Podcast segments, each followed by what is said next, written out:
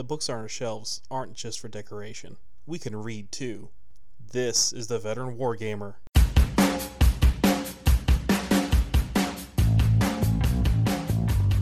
This is the Veteran Wargamer. I'm your host, Jay Arnold. Welcome to episode 19. In this episode, I speak with Dave Tubbs about novels that inspire us to game. The Veteran Wargamer is brought to you by King's Hobbies and Games. As you know, King's Hobbies and Games is the premier dealer of premium gaming and modeling supplies for the discerning hobbyist. Whether you're looking for high end paints such as Ammo by MiG, Scale 75, and Secret Weapon, basing materials from Gamer's Grass, or figures and models from Special Artizan Service Miniatures, Tim at King's Hobbies and Games has what you need to take your gaming and modeling projects to the next level. Check out everything Tim has to offer at kingshobbiesandgames.com. That's Kings Hobbies And you'll notice in this episode I'm still ironing out some technical issues from a few weeks ago. I do apologize. There's some spots where my recording didn't go so hot and sounds kind of weird, but bear with it. It's only two, three minutes per segment, and then it turns out fine after that. Again, I do apologize, but it's it's worth getting through. After the break, my discussion with Dave.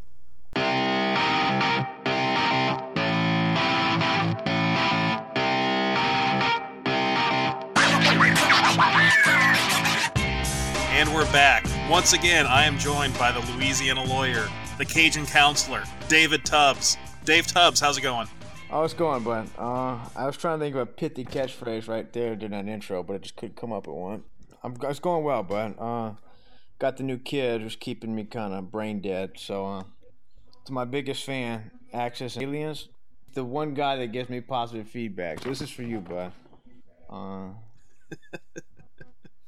I like him. He's fun. But uh, yeah. Congratulations on the young one, Dave. Yeah, thanks, bud. Uh, he's uh, a handful. Well, it's the I think it's the combination, the interaction between him and the the other one. That's the handful, to be Mhm. quite honest. Yeah.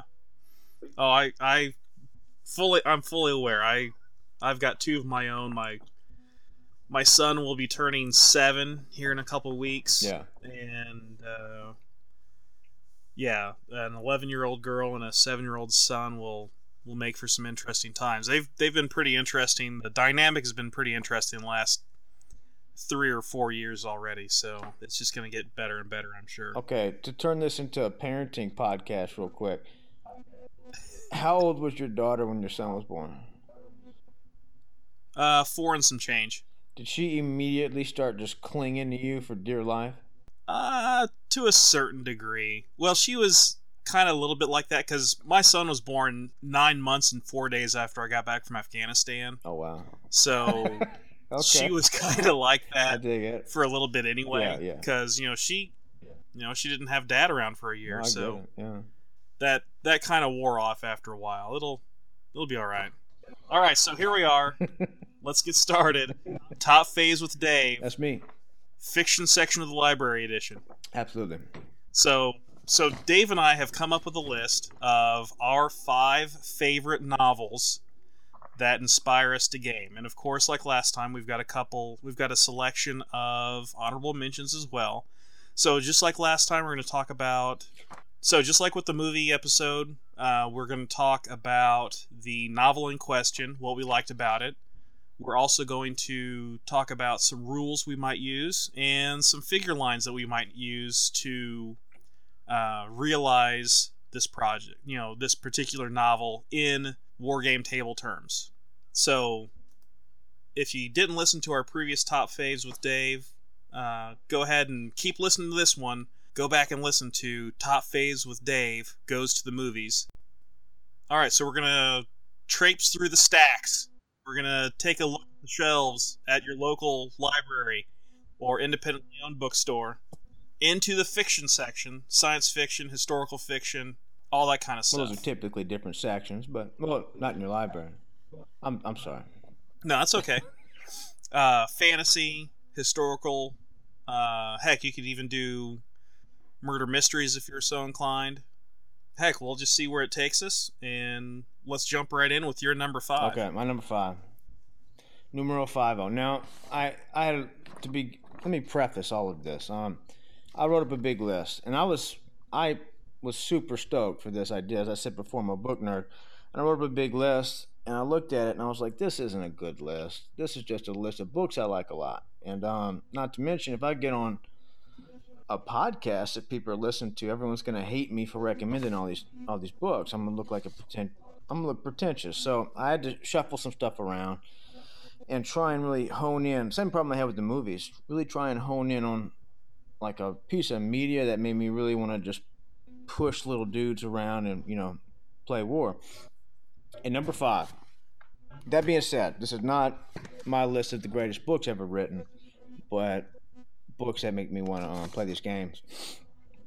Number five, and I'm sure many many people many of your listeners will be familiar with this, the series. And I, now, bear with me. I'm not recommending a series per se, but a specific book in that series. The Sharpe's Rifle series. You aware of this series? Yes. Jay? Very much so. Um, Bernard, what's his last name? I can always Cornwell. Cornwell. I always want to call him Cornwell. Here's my issue with this series. I love I love the books. I, I found my first copy of the, that book, those books, in Iraq my first time in an MWR, and um, really really fell in love with the books. Here's my issue. The book I'm recommending is Sharpe's Rifles because Sure. every single book after Sharpe's Rifles is essentially Sharpe's Rifles. The same thing Sure. happens. Um, rugged Richard Sharpe has an issue, uh, finds a pretty woman, sleeps with said pretty woman. She either helps him overcome whatever problem is in the book or hampers his ability to do so. All, all the while, this very large Irish guy is just bashing on stuff with a big gun. Um, that being said, there's something to be said about a successful formula. They're very enjoyable to read.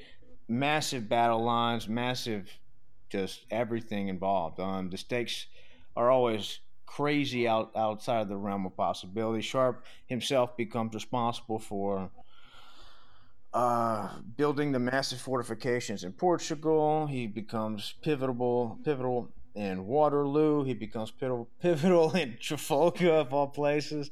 It it's it's so stupid. It's it's just a lot of fun. And to be quite frank, I like I'll, I'll read all of that guy's books. Um, th- I picked these specifically because it's kind of where I fell in, and those are you know the most enjoyable and the most well known. But you know he has a TV series now from a couple of his books Oh, yeah. about the Vikings, and uh, that you know tho- those are fun. And uh, he has a, a few about the crusade, no, not the Crusades, but uh, the French and English wars, Hundred Years' Wars. That that are really good. hmm It's um oh they're they're fun reads. My wife uh refers to them as romance books, romance novels for dudes because that's essentially what they are. But um, Yeah. needless to say, they're they're a lot of fun. Uh, give you a little bit of an insight in the uh, in that classical red coat English infantryman too, which Yeah. is a lot of fun. You know, Yeah, the the Sharpe the Sharpe novels are without a doubt a whole lot of fun to read. They're very evocative of the period. Um, maybe not hundred percent accurate, but they're novels. You know, they're you know the authors allowed some artistic license in my in you know to my opinion, and yeah, they're they definitely can inspire one to get into some of those smaller actions. You know, not necessarily the big big huge battles because although some of the big battles are described, mm, uh, there are quite a few small, you know, Yeah. Sharpe and his guys come up against, you know, a band of about four or five lancers, mm, and you know he burns through about twenty pages talking about that. So it's, you know, there's definitely there's a little bit of every there's there's a little bit of something for everybody Mhm. if you have even a passing interest in the Napoleonic period, Yeah. in particular the Peninsular War. Yeah, to- totally. Um, not only add to that, he also, I mean, the sheer amount of books in that series is crazy. But again, they're all the same book. but um, Right. he, he will pick up Sharpe and put him in different places. Uh, as I said before, he had him on a boat in, in Trafalgar.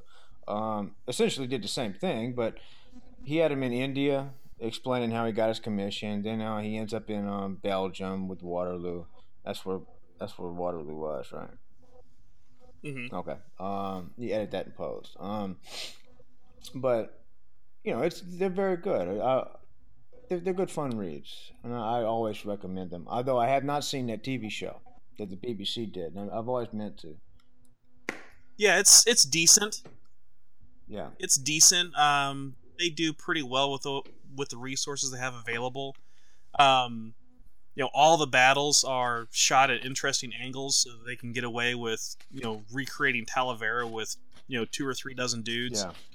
you know, so yeah, they're they're fun. They're a fun romp. They're about an hour and a half each, so Mm. they're almost like mini movies in and of themselves. Yeah. Uh, so it's it's worth worth investigating Mm. for sure. that being now all that, I have never played Napoleonic miniature games, and I think we actually talked about this on the movie episode. Um, Yeah. That I don't know rule sets for these games because no one around here. I, I think I, think the perfect rule set is from Two Fat Lardies, yeah. and it's called Sharp Practice.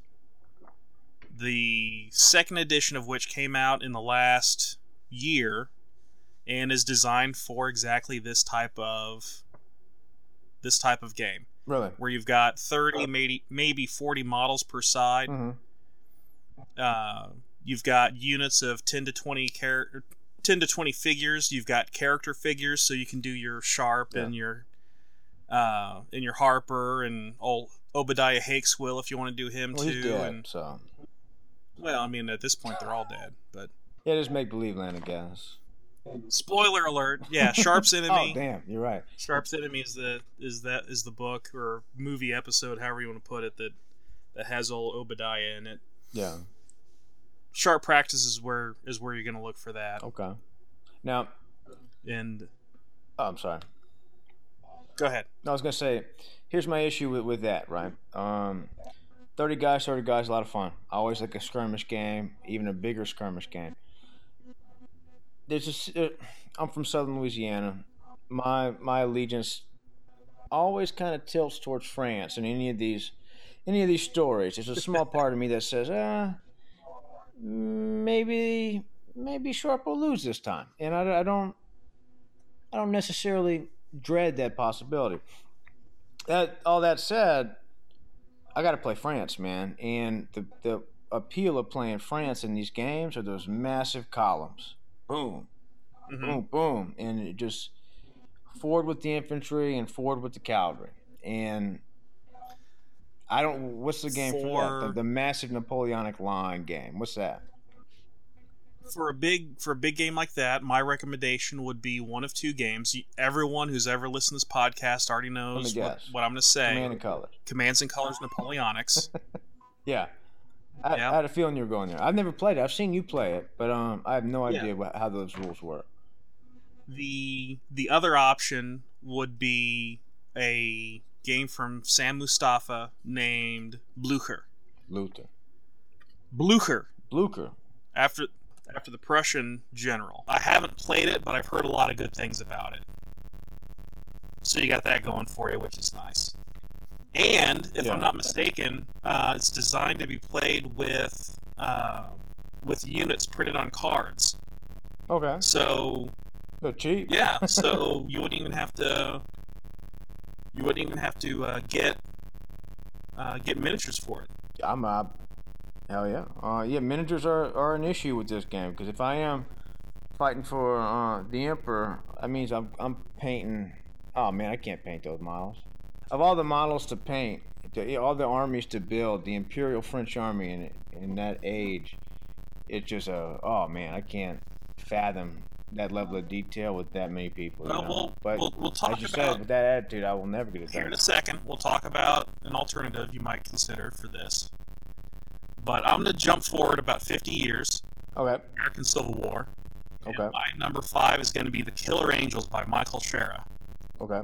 Uh, the movie Gettysburg is is based on this novel. It's and it's a really good book. It it encapsulates the entire battle, a couple days before and a couple days after, also, and is it's a real it's a really quick read, also.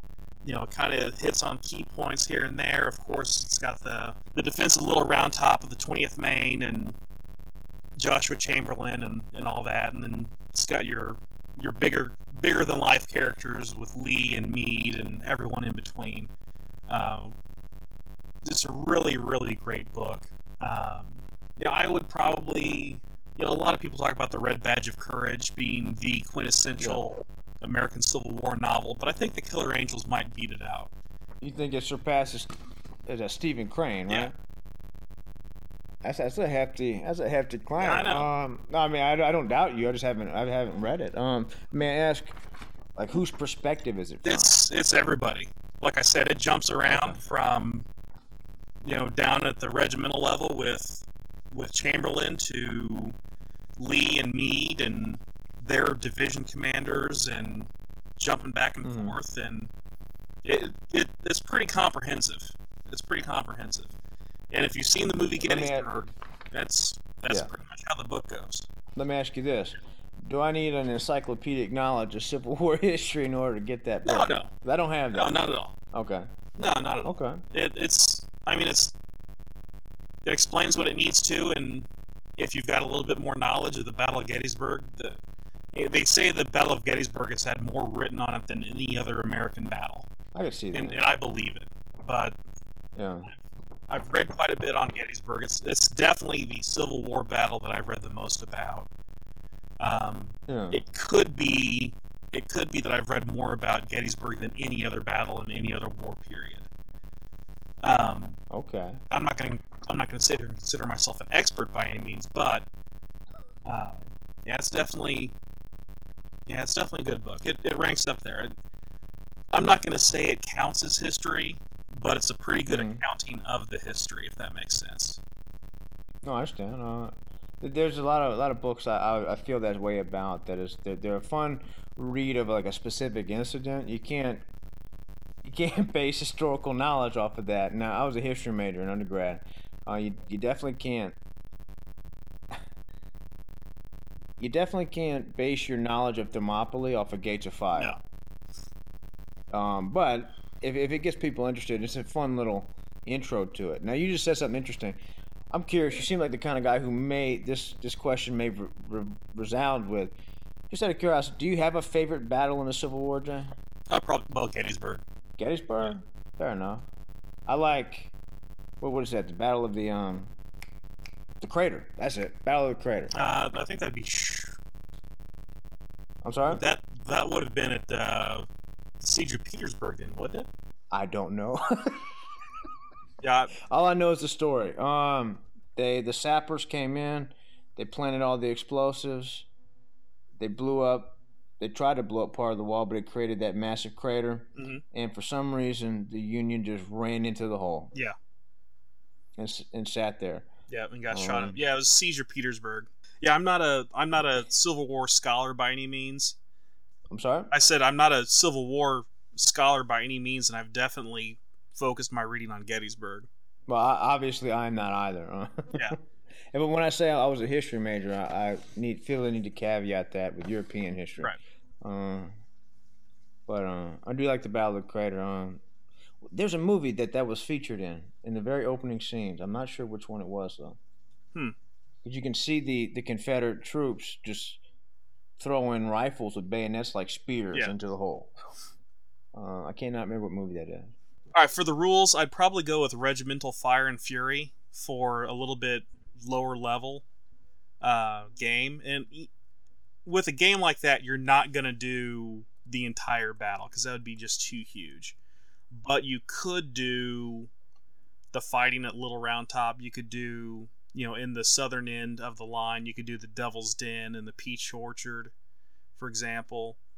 Uh, you I wouldn't want to do Pickett's Charge because that's kind of a, uh, I don't know, kind of a bad deal. That first day would pro- would provide some pretty pretty fascinating uh, gaming, uh, where the where Yeah. the cavalry columns meet in, you know, just west of the town. That's supposed to be what lost Lee the war, the battle, right? Right. And Every, every you know the high tide mark or high water mark of the Confederacy they call it. And it's it's a if you go to the battlefield, it's a Yeah. it's a pretty sobering experience. It really is. Um, because you can see what, what's great about going to Gettysburg battlefield is you can they've got markers showing where each individual regiment was during during a particular point in the battle, Hmm. and there there's not a lot of space between the different markers for the different regiments, so they're they're packed in pretty quick, pr- pretty close, Hmm. and it's. I, I think any Hmm. person that's halfway interested in military history that gets to the North American continent or is on the North American continent owes it to themselves to go to Gettysburg at least once in their lifetime. hmm Absolutely. Uh, I I don't think I've ever made It's, it to it's worth the trip. my lifetime. It's worth the Uh, trip. It's about what hour and a half, two hours outside of DC. So you can take in DC, get up to Gettysburg. You go another hour in hour fifteen, and you're in Hershey. Yeah, chocolate factory. Can't go wrong. That'd be fun. For the figures, um, I've got some of the Baccus six millimeter stuff that I've done absolutely nothing with, and for your Napoleonic project, that could help also, uh, using the smaller, using the small scale stuff. Yeah. Yeah. Yeah. We talked about it the other day. That really gets you a sense of Absolutely. scale. Or and, you could do the three millimeter stuff in massiveness. Pico armor. And either one of those, you can definitely get an impressionistic view, and really, really focus on the units, not on the individual figure. And the good thing about Civil War stuff is, if you're doing, for the Mhm. most part, you're doing Union stuff. You're doing, you know, blue jackets and slightly lighter blue pants, and then you're done. Yeah. You know, a couple dots for flesh where flesh needs to be, and Yeah. there you go. On to Yeah, your number four. Number four. Yeah. No introduction needed. I picked The Hobbit. Hobbit, yeah, you can't sing the praises of The Hobbit enough. Now, I, I picked The Hobbit specifically, despite the lack of reoccurring battles. They do have the one big battle, and I think it's called what Battle of the Five Armies. I picked that over Lord of the Rings, despite the the numerous, many numerous other battles, because quite honestly, I cannot finish the Lord of the Rings trilogy. I just can't do it, man. No matter how much I want to try and how much people tell me I have to, and how much it's ingrained in nerd culture to have read and enjoyed those books, I can't get past all the elf songs. Like once I'm at the fifth elf song, I just shut down. I'm even a guy who loves Tom Bombadil. I love the idea, the character, so forth, so on. But the damn elf, elf songs just just kill me, and it's just so slow. But The Hobbit's different. The Hobbit, it seems, is a book designed to just provoke imagination, you know, Mhm. and that desire to just go out there and the wanderlust and the adventure, all encapsulated in Bilbo Baggins, The Hobbit, you know, and Right. There, I remember when I read that book, I might have been 15, and my mother had given me a copy of it, and it had illustrations from that 70s cartoon. Oh man, I, I stayed up. I started reading that book, I don't know at what time in the evening, but I did not finish. I did not put that book down until I had finished. And it was all the way through the night. I, I, I read it from cover to cover without pause until the, the sun came up. And I was absolutely fascinated with it and I loved it to death. And I have fond memories of that book even today. You know, and I'm not going to regale your listeners with the story of what happens in The Hobbit. Everybody knows what happens in The Hobbit. And if you don't, go read the book. No spoilers there. Um, they find a ring. Bilbo does Yep. stuff, you know, that it's required reading. Um, all that aside, I, I love The Hobbit. And whenever I think of uh, fantasy wargaming, it's the first thing that comes to mind. Whenever I, I, I read a story about it or anything like that, that's always what pops up. Luckily enough, and I haven't played it, but there's a specific game just for those characters. Um, Right. I don't know if you can play Bilbo in it though, honestly. Yeah, I'm not 100 percent sure. I think they, I think they came out with a Hobbit expansion for it. I'm not, I'm not an expert by any means, so Yeah. we'll, uh, we'll take a look, and then if they've got it, I'll put it in the show notes. How about that? Well, needless to say, it's too it's price prohibitive. You can't play that game anymore. Um, if you either got got into that game when it came out, or you're just left in the dirt, uh, dust, if you ask me. Um, but mm, there, there, there are workarounds. Um, what's uh, what is the there, there was the Warhammer Fantasy game, which kind of correlates with all that stuff, and then they killed the Warhammer Fantasy and produced with Age of Sigmar. Yeah. Age of Sigmar now seems more Hobbit esque. You've got where's you got it's basically a skirmish game. You know, you got a, a group Mhm. of what 10 15 guys a bunch of dwarves and a hobbit and a wizard and they go do stuff that's that was the appeal of the hobbit not so much the big lines fighting each other. And you got that with Age of Sigmar. You got it with I can't countless other games. Um, off the top of my head, and look at the show notes. You got what they're redoing Mordheim now, which is the fantasy equivalent of Necromunda. Am I, am I right Yeah. in that? I'm not sure if they're redoing it. It wouldn't surprise me. Um, so yeah, that's that's definitely an option. Mordheim's out there. Uh, there's some other non GW stuff. Uh, Song of Blades and Heroes, for example, Yeah. from Games. That's definitely an option. Yeah, Um, uh, my, my my knowledge of uh, fantasy uh, miniature games is admittedly very sparse. I know they have another one that we've played a couple times, and it was that Osprey game with the wizards and the Ice City and what's that called? Oh, uh, Frostgrave. That's it. Um, my one problem with Frostgrave is that your whole gang, your whole group doesn't advance. I really, I, I really do enjoy a skirmish game where you're invested in the in the skirmish and it continues and your guys get better. And we have some games like that coming up later. But um, in Frostgrave, it's just that wizard that gets better, Right. and it it can lose flavor pretty quick if you ask me. But it's, it is a fun game. I like the system. Yeah. and it would it would mesh well with the the hobbity type stuff. There there is a certain appeal to specifically hobbit stuff, Hmm. Right. And you know you get those you get fantasy model, models anywhere. Very good. Well, that brings us Yeah. to my number four, which is I'm gonna I'm gonna pick two because they're it's the same topic. That's Team Yankee by Harold Coyle and Red Storm Rising by Tom Clancy. Um, growing up in the '80s, like I did, you know, the Red Menace was out there. You know, the day after World War III could start at any second. You know, you know, I was I was the perfect age demographic for Red Dawn when it came out. You know, it's very interested to hopefully not see a shooting war break out with the Soviet Union. But if it happened, man, we were gonna we were gonna put it to them Ruskies. But uh, no, both books. Yeah, Let me ask you a question. Okay, you're Yes. you're in Illinois, right? Well, no, you were in uh, wherever you were when you saw Red Dawn. Where were you gonna go? I was Yeah. gonna go to the swamp. Where well, were you gonna I go? was in San Antonio, so I didn't actually think that far ahead. I was 12 Oh, when I saw it in the in the No. theater. My dad took us to Okay, see it, enough. and yeah, um, I guess I would have gone to the hill country. I don't know. It's the thing is, if if a shooting war had started with the Soviets, San I already knew that San Antonio was going to get nuked right off the bat because of all the because of Mhm. all the military bases there. So I guess I didn't figure that I Mhm. needed to worry about going anywhere. You know, wherever the wind took me, You just literally. accept your fate. Um, okay. I had whole scenarios Oh, planned out in the swamp, man. You and Jerry Reed. Yeah.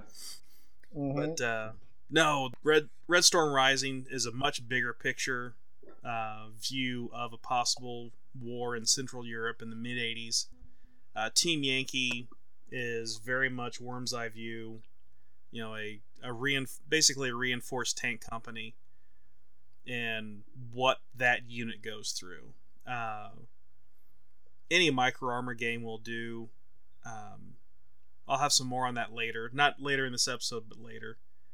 Um, I'm not sure of anything that would suit my purposes for the naval stuff that's in Red Storm Rising. I I've heard that Mm.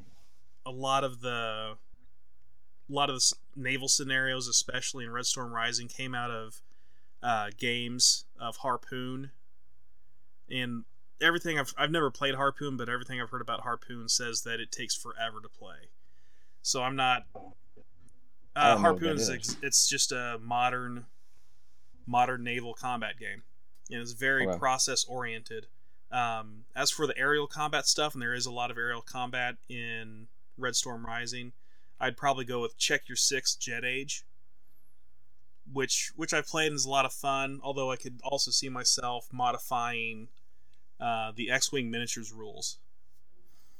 Uh, as far as which I've done for World War. II, yes. Uh, for figures, I'm doing I'm doing Pico armor, and no, they're not paying me to say this. you know, John's John Sweeney from Pico Armor was my last guess, but no, I'm not. I'm not getting paid to to stump for Pico Armor. I, I, I do like the small scale. Yeah, you stuff. have suggested those What's models that? a few times. Did you have suggested few those times, models yeah. a few times? I do like the small scale stuff. I Um, meant to look them up. if push came to shove, you know, you've got two choices basically, as far as I'm concerned, for your six mil stuff, and that's either that's either GHQ or PFC CNC. The CNC stuff is not quite as nice, Mhm. but it's a good bit cheaper. So, you know, yeah. in our hobbying, we gotta we gotta take that into consideration. Uh, GHQ is your only choice for the naval stuff, though. They are the best, hands down. Um, a little cashy, but Is that just modern no, naval for the stuff, modern or is stuff, that yeah, all kind of? they're Okay. they're the best. They're just simply the best, and but the good thing with GHQ is you get what you pay for. You're paying a premium, but you're getting a premium product. On to your number three. Number three.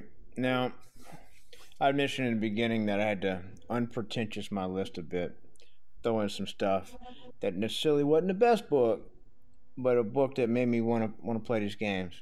This that's my excuse for throwing this out there. This is my entry, and you have one later for the la- Black Library stuff. That um, I'm sure everybody who is I cannot imagine somebody listening to this podcast that doesn't know what I'm talking about. But Black Library is the publishing arm of well, the the fiction publishing arm of um, Games Workshop, and they man, they will just drown drown the world in books if you let them. And uh, but of all the um, Space Marine books, Inquisition books, the random Three Sisters of Battle books, even the Necromunda books, man, I read them all. I, I devour these books, and it's kind of like bubblegum. Whenever you you sit there and you read very condensed, horrible stuff for a living, it's quite relaxing to pick up just Yeah, a trash novel, you know. And um, it's not to, not to detract from them. They're very some of them are very very well written. Some of but some of them aren't. The Sisters of Battle books are kind of wanting in a few areas. My favorite books though in the Black Library series are always the Imperial Guard books, and that's probably because I was once in the army and I can kind of empathize with some of these guys sometimes. Of the Imperial Guard books, Gaunt's Ghosts are good, but my problem with Abnett is he doesn't really focus on character development. So you got Gaunt, who's this hard ass, forgive my language, and he just stays that way throughout the whole books. Even when he's on the Chaos World, he comes back, he's just even more extreme and more terse and hard. Um, like a book with character development. And that's why I picked somewhat obscurely a book called Iron Guard in the Black Library catalog about I- I'm probably going to pronounce this incorrectly. The Mordian Iron Guard, specific um, regiment of Imperial Guard guys, and they wear those snazzy dress Yeah. uniforms in combat. And that book made me start buying those models. And I'm here to tell you, those are expensive models. Yeah. because they're all metal. They, they don't they don't really cast them anymore. So if you want to buy them somewhat on the cheap, you have to go to eBay and you gotta buy this the really shoddily painted guys, and you gotta drench them in cleaner and clean them off and paint them. I'm telling you, my 49 guard, guard guys look good. The one problem I have with them, I, and it's a big problem if you ask me, is after I painted them, painted a few of them, I took a step back and I looked at them and I saw those semi light blue pants with that red stripe, that dark, dark, dark blue coat, and that hat, and I was like, oh my god, I have Marines on my table. and I almost scrapped the whole project, man. I'm not joking in the slightest. I am not kidding at all. That that was very a very disappointing moment for me. Oh goodness. It, it, it, it was it was yeah it was a moment, but I decided to stick with it anyway. I'll I'll put some disclaimer on on the box when I carry them around. But um, other than that, there's another good one. I like uh, it's good. It's it's it's fun. It it definitely has that feel of I'm an Imperial Guard trooper and the universe hates me and life is short and brutal and everything sucks. It's called 15 Hours, and it was a very brief release. Um, a long time ago, and it's you know basically about a guy who just you know, it's the classic new guy story. Right. He gets out of basic, he gets to the unit. It's platoon, right? Right. He gets out of basic, he gets to the unit. He's green. Uh, veteran kind of takes him under his wing. No, I think I'm reading. I'm. That's the, the plot for him. Iron Guard. Well, you know, it's the plot for all of them. it's the plot for 15 hours too. Um, and he shows him the ropes. He starts to get better, and he dies. Bam. Or he, you know, in more in, in Iron Guard, the new guy triumphs and becomes a veteran.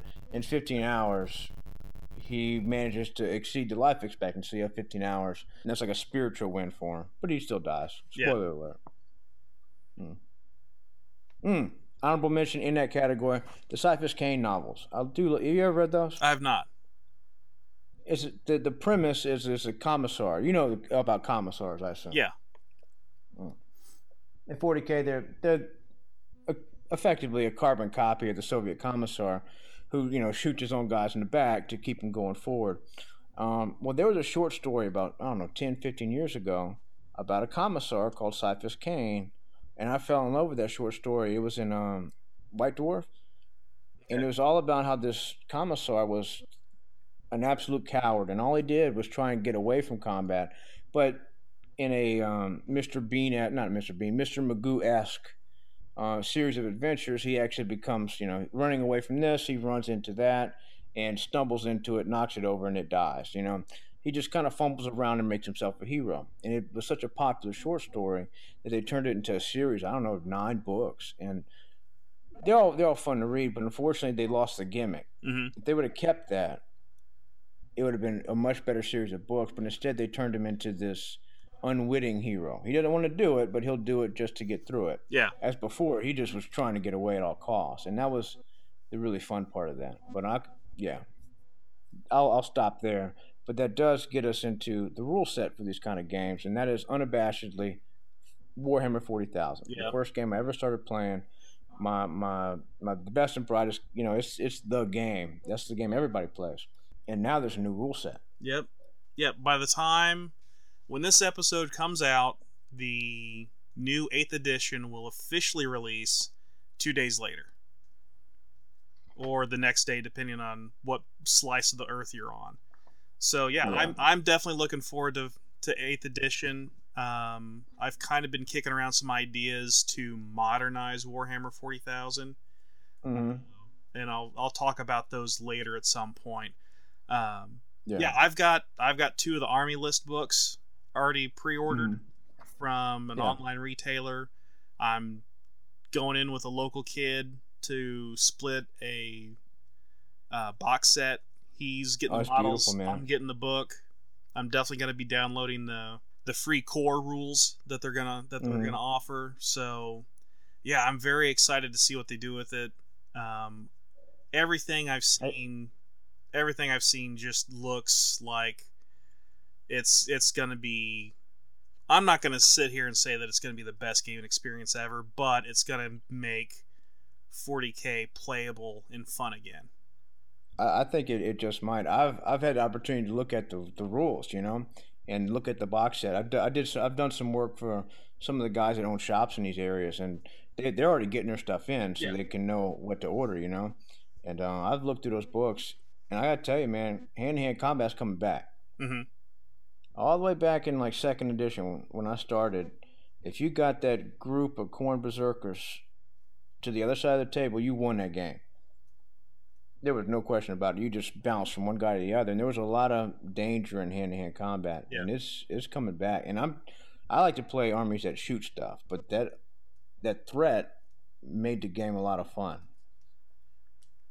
It's coming back. It's like a bunch of interesting rules that are, that are coming back, and it's Yeah. it's gonna be a lot of fun. I'll say that. yeah, I'm looking forward to it. Uh, I'm looking forward to well, this weekend after this after this episode drops, we'll be going to Kansas City, and I'll be stopping into my favorite game store in the world, Tabletop Game and Hobby, and I'm gonna be looking hard at what they have, and Yeah. well, I'm I'm not gonna say I'll be walking out with a big armful of uh, 40k stuff, but I'm gonna be walking out with something. So Who are you gonna play? uh, well, I got to do guard. I've got I've got about Yeah. 200 metal of the original metal Cadians Okay. about I got about eighty of them actually painted. Um, Well, you know, that's that's good out of two hundred, man. Yeah. Uh, it's you know that that's the kind of average that wins World Series. So yeah. and then um, what really piqued my interest with the with 40k in the last year or so is the return of the Genestealer cults. Yeah. So, oh man, I played against them. Um, not in the new 40k, obviously, but um, they're brutal. Yeah, I I'll definitely be looking at Genestealer cults because I like Genestealer, Gene Stealers. I like Imperial Guard. Two great tastes that taste great together. Gene Yeah. Stealer cult. Yeah. Yeah. Good point. So, speaking of science fiction, Yes. Yes. let's go from science. Let's go from space fantasy to science fiction. Okay. And my number three is the Honor Harrington series by David Weber.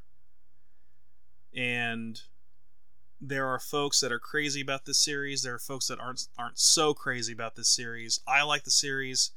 Uh, follows the career of a space navy officer as she gains uh, gains responsibility and rank. Uh, the earlier books are more combat intensive. The later books are more politically intensive.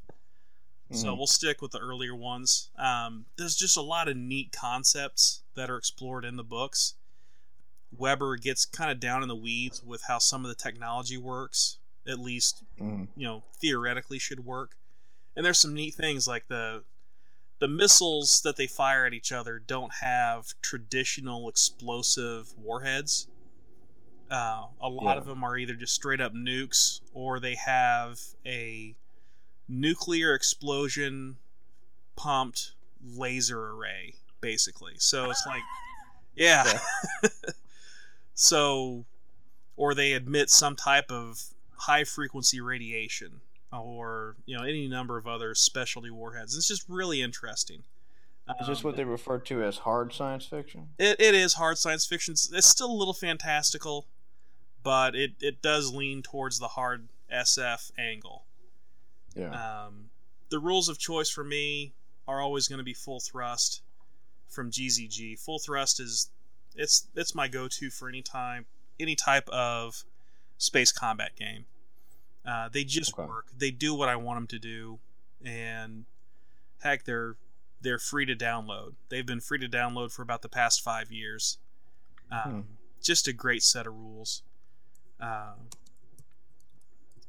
a friend of mine, Adam, he's he's developed his own rules to bolt it onto full thrust to play Honor Harrington games, and really? yeah, they're a lot of fun. He brought it up to my game weekend. Uh, oh, probably about oh, it was about three years ago now. Um, it's just a whole lot of fun. Uh, the figures there were some official ship models that were you know actually uh, actually licensed from uh, David Weber, uh, made by a company called Ad Astra Games. I don't think they're actually made anymore so they might be hard to come by. But I bet if a guy were to go out onto Shapeways or Thingiverse, he could find uh, 3D printed models or the files to throw into a 3D printer to make those ships happen. How, how big are these models? What's the scale we're talking about here? The scale are one to twenty thousand. That that doesn't mean anything to me. Okay. the well, your small destroyers are about an inch and a half long, and then your Okay. big dreadnoughts are five and a half, six inches long, and then Okay. everything in between. okay. The only downside, and again, it's hard sci-fi, so there's no fighters because when you think about them, fighters don't really make sense in a in that context. So that's Yeah, I that's guess you're right. that that's a downside to the to the universe as far as playing games because I do like my fighters. Mm. Yeah. But uh, Mm. yes, What what about um? Oh man, on the GW game, um, what is that? Battlefleet Gothic. yeah, are, are they redoing that too? I think I've heard some rumblings along those lines. Am I just making that up? No. Um, the thing is, now that you mention it, Battlefleet Gothic might work better than some f- folks would initially think, because a lot of times they're firing broadsides and Honor Harrington with their energy weapons, Mhm. and that's exactly what you do in in Battlefleet Gothic. Is fire broadsides. Space boats. So, yeah, it's you know, it's uh, and and David Weber has straight up said that he's taken a lot of his inspiration from uh, Napoleonic naval combat. Yeah. So, if you want to say it's you know age of sail in space, then so be it. But you know, hey, if if the shoe fits, right? Yeah, no, absolutely. Uh, I, I was talking about elves in space, right? Uh, Yeah, why not? So that brings us back to back to Earth for your Yeah. number two. I mean, I guess if I was, you said 50 years in the future, I'm about, well, I was at 40K, so 40,000 years prior to that. Um, now, here's where my my pretentious picks really are going to stand out because these are, these are the big picks, number two and number one. Um, for number two, I'm a Hemingway nerd. Um, I, I've read everything he's written. I'm, I'm a big fan of Ernest Hemingway. Um, and I picked number two for Whom the Bell Tolls. Now, one of the things I, I noticed when I was picking these these books that the great novels that I picked um, tended to be kind of depressing. You know, uh, we had you know Johnny Get Your Gun, Catch Twenty Two, which is I guess quasi depressing depending on how you interpret that book. Um, Company K, a bunch of others. Just bad stuff happens because the great books about war, about tragedy, and this, book is no different. For Whom the Bell Tolls is classic Hemingway ripping the heart out and just giving you a slice of life as it is at its worst. And he fought, and well, questionably, he fought in the Spanish Civil War. So this novel is basically based on his experience as a, an American expat fighting for the Republican side against the fascists and for whom the bell tolls. It follows a guy named Robert Jordan who um, basically, not having uh, thought about it, kind of follows the track of Richard Sharpe, right? Rugged individualist, there to make his mark, finds a pretty woman, falls in love. She has a tragic story. Um, can't get the mission accomplished, can't blow up the bridge. Uh, the fascists come. And it ends with, with a really remarkable scene with, with Robert Jordan just soaking in life for the last few moments that he can because he's decided to sacrifice himself so the guerrillas can get away and he can pop one last fascist officer before they get to him. It's, I can't sing the praises of this book enough. Um, close second, maybe Farewell to Arms. Mm-hmm. But here's the problem: not a lot of games about the Spanish Civil War. No, not specifically anyway. Um, you gotta you gotta modify no. stuff or you gotta bolt on stuff. Yeah, there is one book that I have found with a rule set for it. And granted, I'm my I don't have an encyclopedic knowledge like you do about these games or their designers or any of that. I'm sure you might be able to fill me in, or some of your listeners can fill me in. Um, Spanish Civil War's been a been a I wouldn't say a passion of mine, but an interest in mine for a very long time. But there is one book from Osprey called A World Aflame Mm-hmm. and it is specifically set, while not in Spain, but in that period uh, in between the wars, where there's a lot of political dis- discontent, some rebellions going on all over the world, and there's a, specific army list for your your fascists or your phalangists, and then your anarchists in, in Barcelona and all that stuff, and that, that's kind of the the fun of that setting is those various different competing factions. You got the you got the Republicans with the communists and the anarchists and the, the Republicans and everybody else on one side. Then you have the fascists on the other, with who have troops from Africa. It, it's it's a remarkable setting. So the ability to play a game in that setting really just kind of clings to me. I don't know um, where you'd find models for this. I have no clue. I guess World War II models from any any distributor you could modify to fit, but then you're going to miss some of the appeal of you know the militia guys or the the guerrillas. You know, I don't know where one would find models for that. Oh, there's a there's a couple different companies that make uh, partisans Yeah, um, with both German, you know, German, British, and Russian weapons. So it's it's possible. They're out there. Yeah. Um, Hmm. it's certainly doable. Um, yeah, a lot of early World War One or World War Two stuff. Well, actually, some World War One stuff also in certain cases. Yeah. Um, you could do 15 mil easily enough and get away with it. Uh, hmm it, it's out there. It's not huge like World War II, of course, but it's out there. Um, for Yeah. rules, Well, I, I- know there's some folks who have taken the Too Fat Lardies chain of command and lists Mhm. and made Spanish Civil War lists for it. So it's again, it's doable. It can be done.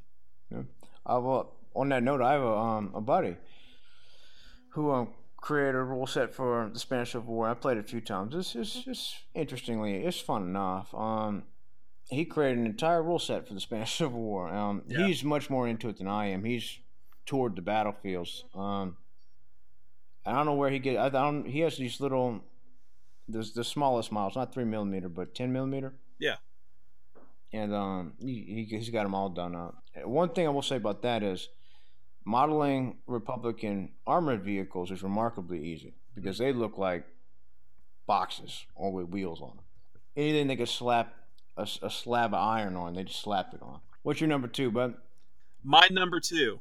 We're going back to space opera, hmm the grim darkness of the far future, and that is the Eisenhorn trilogy by Dan Abnett. And Not not quite one book, but three yeah, it's, books. it's the whole trilogy. That's fine. You you took the entire Sharpe series, and I think there's approximately 38 books in it. So Well, I did I did encapsulate that entire experience into one book, but I'll give you thirty divided by 10, 3. Okay, Yeah. let's do that. I'm not sure how that math works. That's We'll- all right. We'll say it. well, that's not a problem.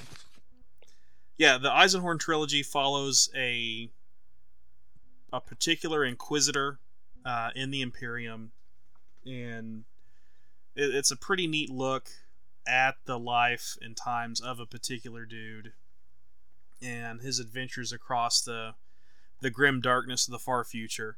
It would really it really evoked something in me. Uh, and there's definitely an interest there to maybe look into doing something along those lines. One of the cool things about the Inquisitor subset of 40kdom is there are there's a lot of people on Facebook. There's a lot of groups on Facebook that are um, all about exploring that uh, even further. And uh, yeah. you know, a, a term that's used a lot is Inquisimunda, which basically you're taking the some of the concepts in Inquisitor and melding them with Necromunda, and Okay. Using the smaller figures, the 28 mil figures, instead of the 54 millimeter figures that they used for Inquisitor, because Inquisitor kind of bridged the gap between RPG and miniatures skirmish game. A lot more heavily By Inquisitor, there- like a specific game that GW made that's Inquisitor. Yeah, yeah. It was uh they they got the idea that they wanted to do a game using you know showpiece models, 54 54 millimeter tall models, so that you know your your average Joe schmuck was stood about two inches tall. Now some of the figures they had were well above that, of course. You know they had a Yeah. they had an Inquisitor and Terminator armor called Tyrus, who was you know that Yeah. figure was easily 60 even 65 millimeters tall when all was said and done and you had Yeah. you know you'd have three or four maybe five figures total in your war band and you know the Mhm. intent was you would lavish time and and whatnot on the figures well it didn't really take off all that much it was kind of designed to be a collector's game and Mhm. I don't think they actually supported it for very long, and then they they kind of sh- shelved it away and and and let it go. But a, a, a group of folks, or a couple of different groups of folks, have kept it going, focusing on 28 millimeter figures instead of the 54, and their their range is so vast, both with the plastic and metal figures, that you can do just about anything you want. Well, according to the fluff, like the Inquisitors, like they're supposed to look Yeah. different. So I can't imagine a model that, as long as it's not an alien, you can probably fit it in a warband. You know? Yeah, and even in some cases, you even if it is an alien, you can fit it in. So, Yeah. Yeah. Fair enough. um, yeah, it's it's a it, it's a very rich vein to be tapped, and Yeah. it's it, it's almost unlimited what you can do once you get into it. And you know, I would probably stick with Necromunda with some with some slight modifications. Uh, I'd stick with the Mhm. 28 mil stuff. You know, I've got a bunch of the old Rogue Trader era adventurers and space pirates, so I'd be, you know, definitely going down that road. Um, hmm now, if you wanted something a little bit more more recent, a little bit more up to date, you know, we're looking at maybe using Rogue Stars for your rules. Mm-hmm. It's a fun game. Although keeping track of all those counters is is a Yeah. task. You got to keep track of pins. You might get 15 pins on a guy. It's Wounds, stress, yeah. But it is a fun game. And of course, you know they did Shadow War Armageddon, which is the their retread of Necromunda, and of course they've got Kill Team also. But I think Kill Team's actually going away with uh, with Eighth Edition, so we'll we'll see. But now you're talking about open play and narrative play with Eighth Edition 40k, so there's Yeah. those are some options also. I was gonna say, have you played Armageddon yet? I've not. It's a fun game. It is. It's not quite Necromunda, but it's, it's Uh-huh. a fun game. When you got a big group of people and they're all you're all advancing. Like as I was speaking to before, that advancement of your individual guys, that that slight meld of RPG and miniature game, it's a lot of fun. Yeah, I, I mean, there's there's definitely something. You know, I'd like to do something like that on a not really a long term basis, but I'd like to do something like that over the course of you know six or eight sessions. I think Mhm. that could be fun. You know, build a narrative. You know, build a narrative story that you can turn into. You know, well, turn into a novel of your own if you wanted to. Absolutely. And uh, th- there's definitely there's definitely potential for that when you're talking, you know, the small skirmishy stuff based in the 40k universe because it's, I mean, there's, I hate to say that there's something for everyone, but they've they've set it up so there is just about something for everyone, you know. Mhm. But Except for if you like squats, then there's nothing for you at all. nothing. Except for that one model they came out with recently. oh, that's that you really cut to the bone there. That's an old woman, huh? All right, maybe, maybe one day. Um, I'm still waiting for my plastic sisters, man. Me and the Right. squats lovers. We'll just hang Yeah. out and be sad Yeah. together. Yeah, I don't know. They they've got that one plastic kit that's a female in power armor. You'd think that maybe they'd get something else out. You think if they're gonna make Sisters of Silence, which is an army no one's ever heard of, Yeah. in plastic, just wholesale make it new? Why not? Right? Why not Yeah. make something that people are actually? Yeah, uh, I could complain, uh, but You complain? Never.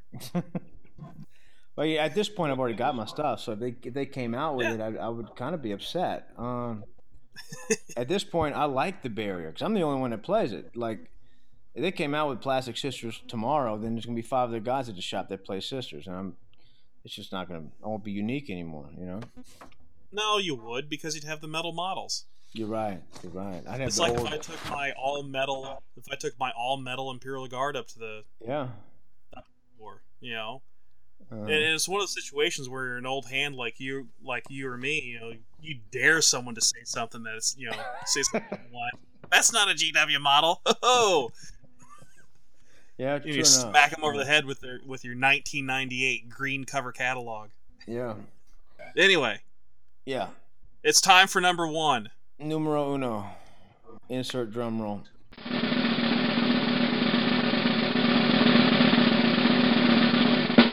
Um, I picked. Well, I had some problem with this one, but I picked. Well, here's my the process of my thinking.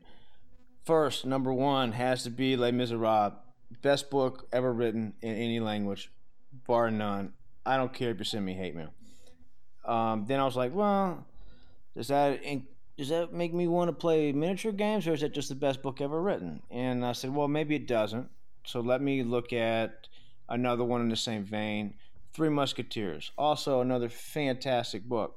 That does make me want to play models, but that that's a specifically like a very skirmishy type game. And then I thought about it a moment, and I thought about Les Miserables and the de- depiction of Waterloo and in the graveyard where the French soldier is uh, effectively talking shit to the English soldiers and they shoot him and and everything. And then I think of the barricades and I'm like, you know what? Three Musketeers is good. I'm gonna stick with Les Miserables. because that that is the book. And then I thought, well, maybe if I go through this whole diatribe, I can really pick two books for number one, Three Musketeers and Les Miserables, and I'll sneak it in under Jay's radar, which I just did. So I've got Les Mis and Three Musketeers. Both different game, but both, both essentially Thirty Years' War time frame. Am I wrong in that? You got Richelieu You fighting the that. Huguenots, and you've got the Three Musketeers. Well, that is Three Musketeers, but when is Les Mis? Oh no, that's It's during the no, French that's Revolution. Napoleon. Damn. Well, we already talked about Napoleon, so Les Mis will stay up there as the best book ever written, and I'll talk about Three Musketeers. Now, most people's interaction with Three Musketeers are those movies, and the movies are fun, but there's nothing to be to compare to the the sheer kind of awesomeness of Victor Hugo serialized in small little adventures by these what are amount to these four foot soldiers, these musketeers who are I guess quasi elite, but all they're doing is going around drinking, dueling, and having a lot of fun. And there's a Mhm. perfect rule set for this. That's actually designed for the Three Musketeers. I'm. It's called On Guard by Yeah. Osprey Games, and they actually have rules in here to field D'Artagnan and all the guys. And it's a good fun game. It's, it's much like that samurai game I mentioned last time called what's that samurai game called? On Guard's a lot of fun. It's uh, maybe four or five models depending on the type of guys you're fielding, and you basically just go around and duel and try have bar fights and whatnot. Yeah. Ronin's the the name of that game. Yes, Ronin. That's it. But it- both of these games allow you. Well, they don't allow you to progress and gain stats or anything. They give you if you don't want to field the three musketeers, you are the four musketeers, if you will. You don't have to. You can basically just make your guys up from from anything, and they do allow you some customization when you make them, and that, that's that's a lot of fun. Part of the fun of these things is building that army list. Um, beyond that, if we're talking about that time period, there's Pike and Shot. There's Warhammer Renaissance period. Um, I'm not a huge fan of Pike and Shot, but I do have a big army, a big pikeman Yeah. army, a big musketeer army that I can use to go crush the Huguenots whenever I'm feeling particularly French, and that's always Yeah. fun. But as for the models, you know, Warlord or Old Glory, the, the standby. Yeah, and I stumbled across something. Um, I bought some Warlord figures. I bought some uh, Gates of Antares figures for my daughter because she showed some interest in painting and whatnot, and we need to get those figures back out. But anyway, they are sending me. They sent me a coupon for fifteen bucks off.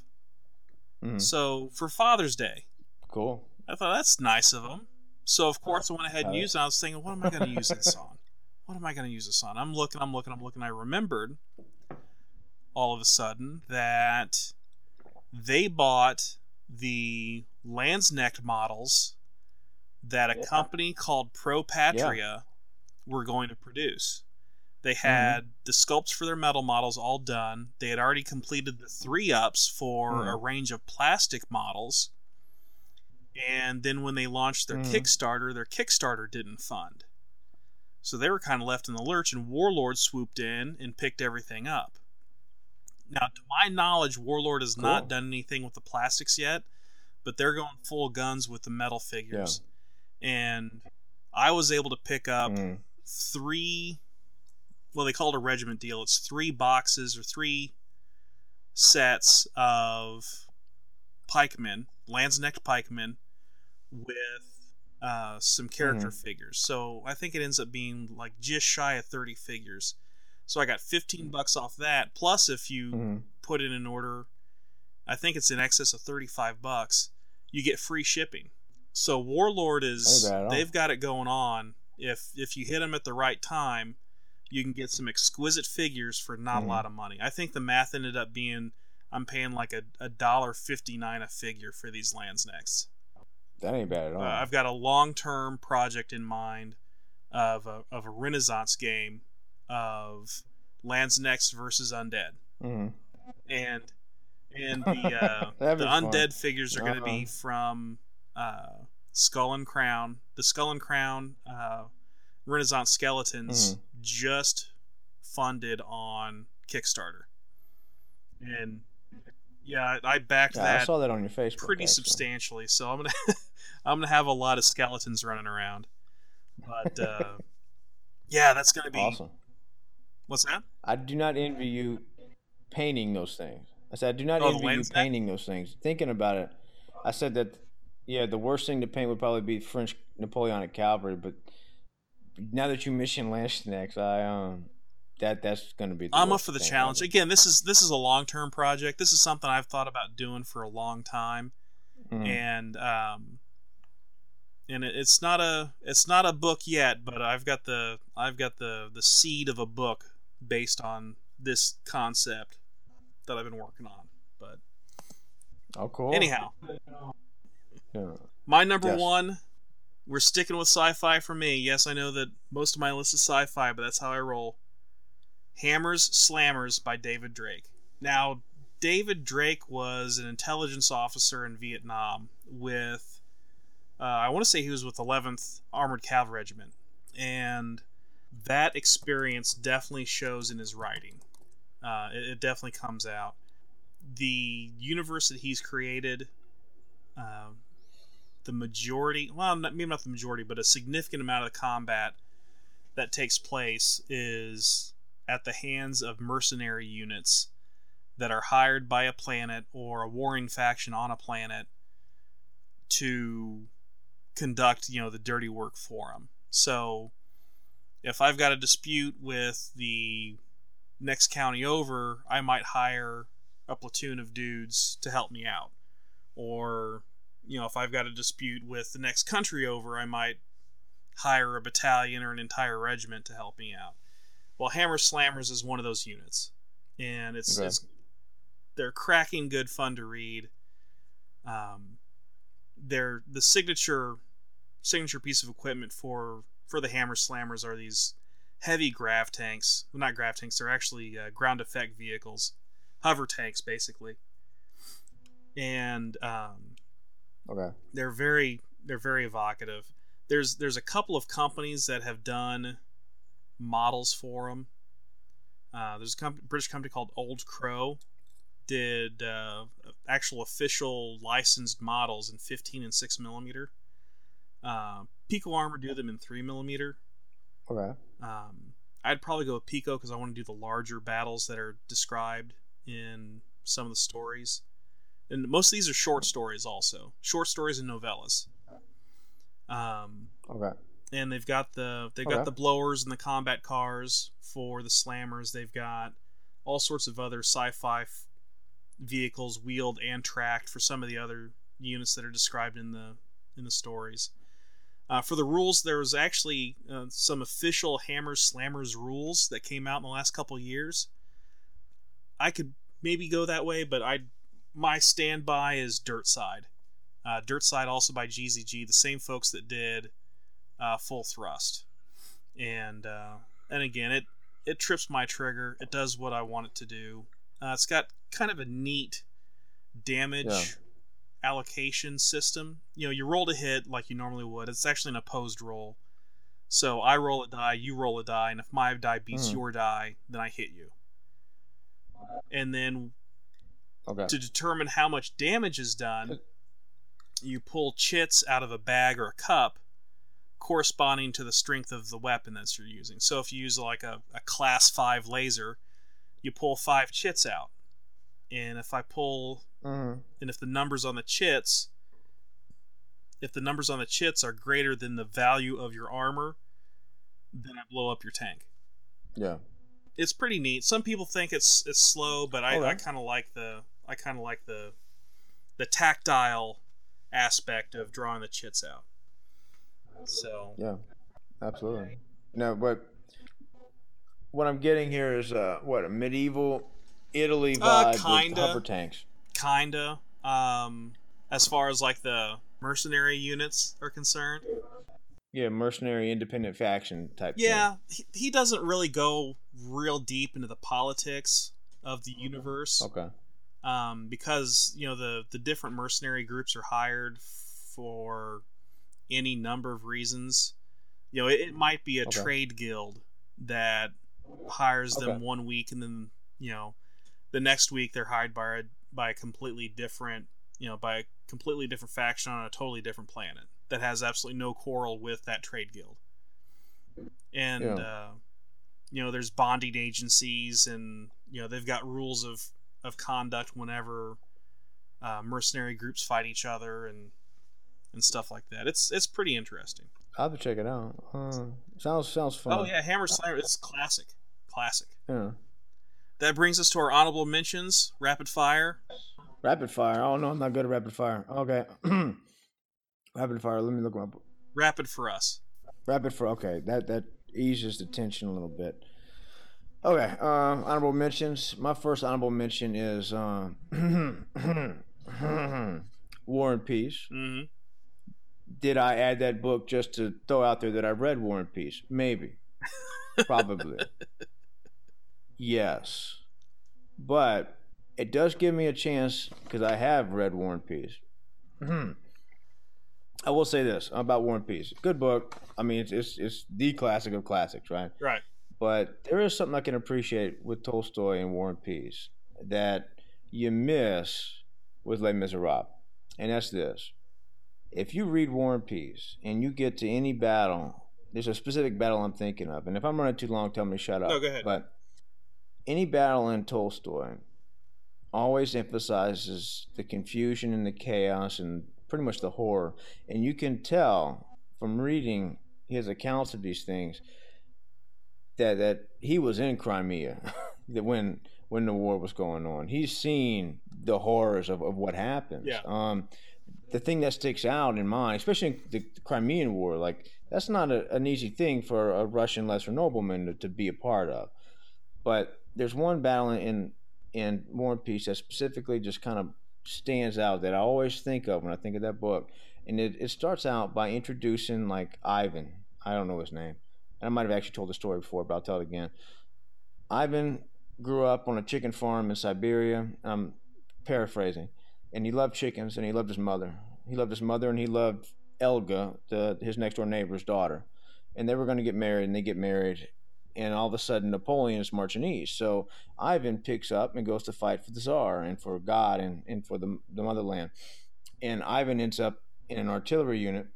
He gives you the whole story of Ivan. And you really feel for Ivan because he's just this guy normal guy like like anybody else, and you can really identify with Ivan if you've ever served. You really can. But Ivan ends up in this artillery fortification. I can't remember what battle it's at. Um, but Ivan's launching artillery, and the French are coming, and Ivan dies in a ditch. After about forty pages of introducing Ivan to get you emotionally invested in Ivan, and that's Tolstoy on war. And it really, really contra- contrasts against Les Mis, where that's not their approach to war at all. War in Les Mis is glorious. War in Les Mis is the sacrifice of the Frenchman in the graveyard just to to curse at the English. That, that was like his last act of defiance was cursing. That was a, a great moment. That was the epitome of Frenchness. On the barricades in Les Mis, they're standing up for what they believe in. They might die, but they're still standing up for what they believe in, and it's glorious. And those those stark differences come into play very strongly. It's always kind of stuck out in my mind um, when you have one guy who probably who who has not seen combat. He's he's too old for the actual revolution. He's he's past Napoleon's time, and then you got Tolstoy, who's been a part of it. And I bring this up because you know I like to talk about War and Peace and the fact that I've read War and Peace, which I might not have mentioned, and this game. And I believe on this podcast, y'all have had discussions about reality Mhm. in in these games and the fun aspect of these games. And I thought it'd be a nice tight little bow to tie them up in, in a literary context on, on our in our episode about books, where you have those two conflicting narratives. Um, is that too deep? Is that too far, Ben? No, I, I like it. Go ahead. Run with it, baby. Run with it. That's about all I got. Okay, Um, well, stop Either running. way, I, I highly. What's up? Stop running with it. Stop Drop running it. with it. Ditch it. Lateral pass, man. Lateral Stick a pass. fork in Um, it. I say all that to say there's so much, especially in, in, in those books that are just ripe for digestion. They really are, especially in in the context where we're, we're reading them. If we're playing these games, you know, and we're garnering inspiration from these books, Yeah, absolutely. or from these this music, or from these movies. That's you know that's there, and a lot of fun. Now that was slightly depressing, and I'll move it up one last notch. My last honorable mention, because I've pretty much got rid of all the rest. Let me look at my notes. Uh, yeah, this was not a novel. This one was actually going to be in my list, and I don't know if you've read it or not, but you made a comment about it. It's a book called Among the Thugs. Yes, Have you read this book? I have read this book. It's a fantastic book, isn't it? It is a fantastic book. uh, phenomenal. It reads like a novel. Um, for the listeners who have not read Among the Thugs, this is an account of an American journalist who winds up one day on a train in the late 80s, early 90s, I'm not sure when. And that train gets taken over by soccer hooligans in England. They swarm the train, they trash the train, and they're basically assaulting this, this businessman on the train. And this journalist, it's a true story, this journalist decides, hey, why not? Let's join the soccer hooligans. So he kind of ingratiates himself with the Manf- Manchester United fans and goes off on a crazy adventure. Like I say, adventure, a terrifying uh, set of circumstances. He takes parts in in all the things that encompass what we think of as soccer hooliganism. He he goes to Italy and takes part in a famous riot as a result of a soccer game. He he he admittedly hurts people. Um, he and he throughout the whole book he's describing how this happened to him, a normal guy, normal normal American guy who had really no interest in soccer. How one day he turned from that normal guy into someone that was willing to go to a foreign country and just beat up strangers, Mhm. and it's absolutely fascinating. Um, I was going to have this in my list and use that as an opportunity to talk about Blood Bowl. I probably don't have time to that. Play Blood Bowl, new game, it's a lot of fun. But if you don't do that, read this book, and I'm sure Jay would agree. I do agree. Yeah, it's a good book. It's been a while since I've read it. I read it when I was in college. Shortly before I read it, I read. Well, no, I hadn't read, but I had seen, of course, um, Fight Club, and Yeah. it's almost like the prototype for Fight Club, as far as what I'd agree with what that. takes place. Now, granted, I Yeah. understand that Fight Club was written under different circumstances, and it's written as a, a critique of the modern American male with his with his dual fascination with stuff, but also his Yeah. fascination with destroying stuff. So, Mhm.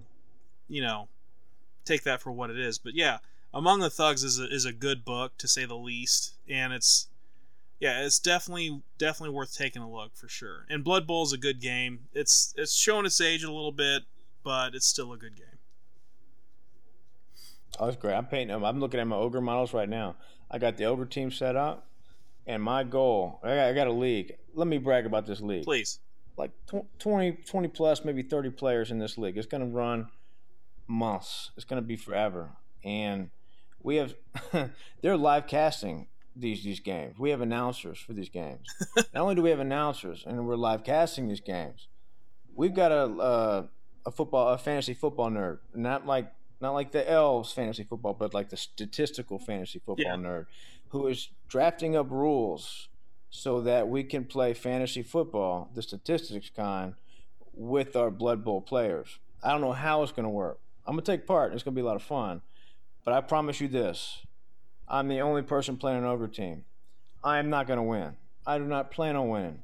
I plan on just bashing on people. Mhm. And really, that's winning in its own way, you know? Right. I'm just gonna smash and smash and smash, and without any care for the consequences. And that's how I. That's I'm not very good at Blood Bowl, so I figure, you know, that's my easiest way to enjoy the game. Sure. Just make life miserable for everybody else.